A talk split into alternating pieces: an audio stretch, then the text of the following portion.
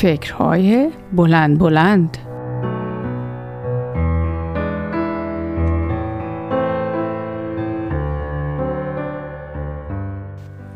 سلام آزاده هستم.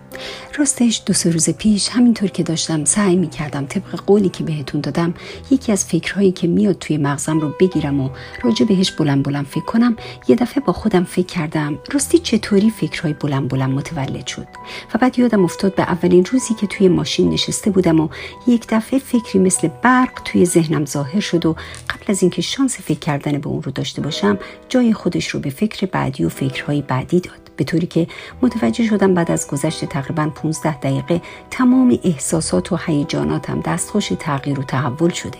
یعنی متوجه شدم در این مدت 15 دقیقه تقریبا همه احساسات مثبت و منفی مثل شادی، غم، عصبانیت، امید و ناامیدی رو بر اساس نوع فکری که به ذهنم اومده بود تجربه کرده بودم. یادم اومد که اون روز وقتی داشتم راجع به این تجربه با دوستی صحبت می کردم او هم تجربه مشابهی رو از همین وضعیت برای من توضیح داده بود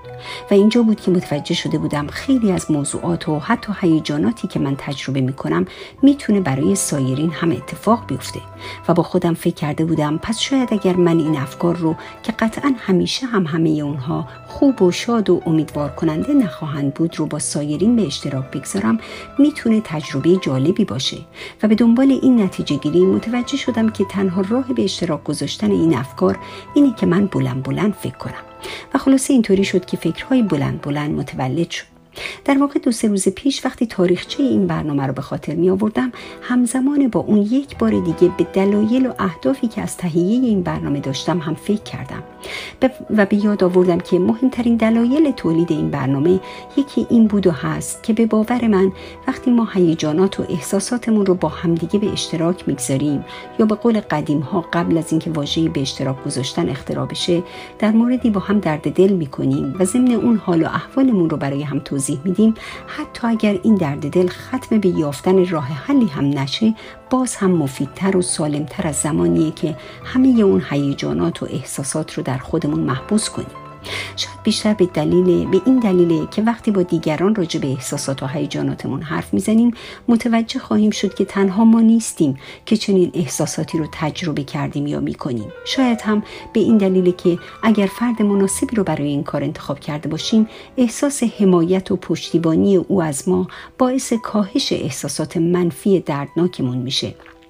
و ناخداگاه تحمل ما رو نسبت به مواردی که آزارمون می‌داده یا میده رو افزایش خواهد داد. و بعد با خودم فکر کردم و البته مزایای ناشی از درد دل کردن و بیان احساسات و هیجانات با همدیگه تنها محدود به موارد و غم و ناراحتی و دنبال راه حل گشتن نیست. چرا که ما انسان ها حتی در مورد احساسات شادی آفرین و سایر هیجانات مثبت هم نیاز داریم تا اونها رو با سایرین در میون بگذاریم. و بعد به خاطر آوردم سالهای نخستی که به کانادا مهاجرت کرده بودیم دلمون لک زده بود برای اینکه دوستی آشنایی قوم و داشت باشیم و خبر قبولی بچه هامون رو در دانشگاه یا حتی قبول, قبول شدن خودمون در امتحان رانندگی رو بهشون بگیم. با هم بخندیم. با هم برای ساده ترین موفقیت ها جشن بگیریم و شاد باشیم.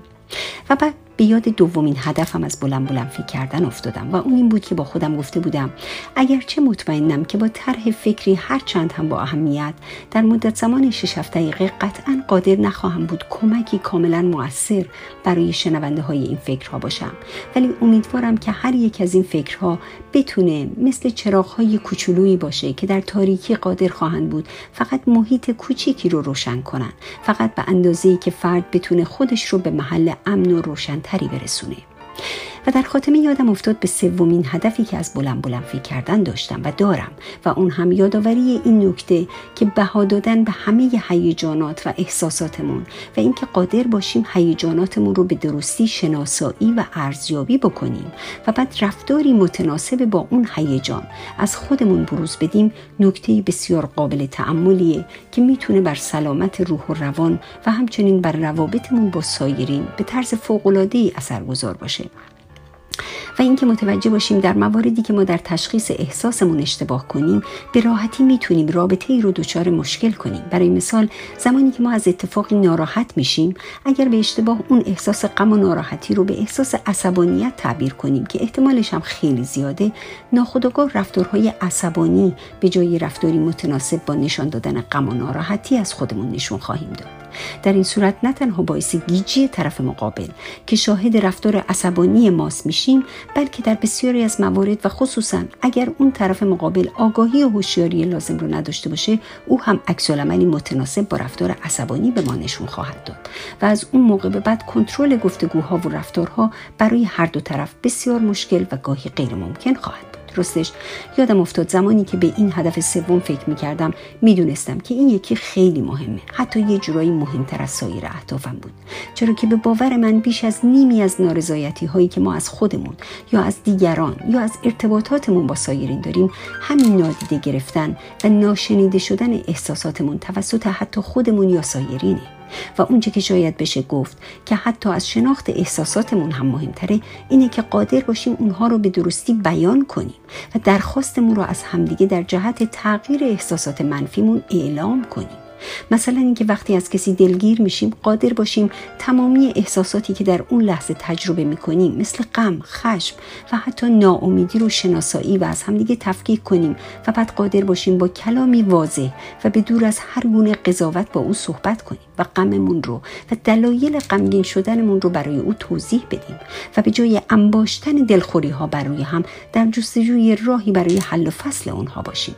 امیدوارم در این مدت تقریبا دو سالی که بلند بلند فکر کردم تونسته باشم نقش اون چراغ کوچولو رو به خوبی ایفا کرده باشم. برای همه شما شنونده های خوب فکرهای بلندم. آرزوی سلامت دارم و شما را تا فکر بلند بعدی به خدا می سپارم خدا یار و یاورتون باد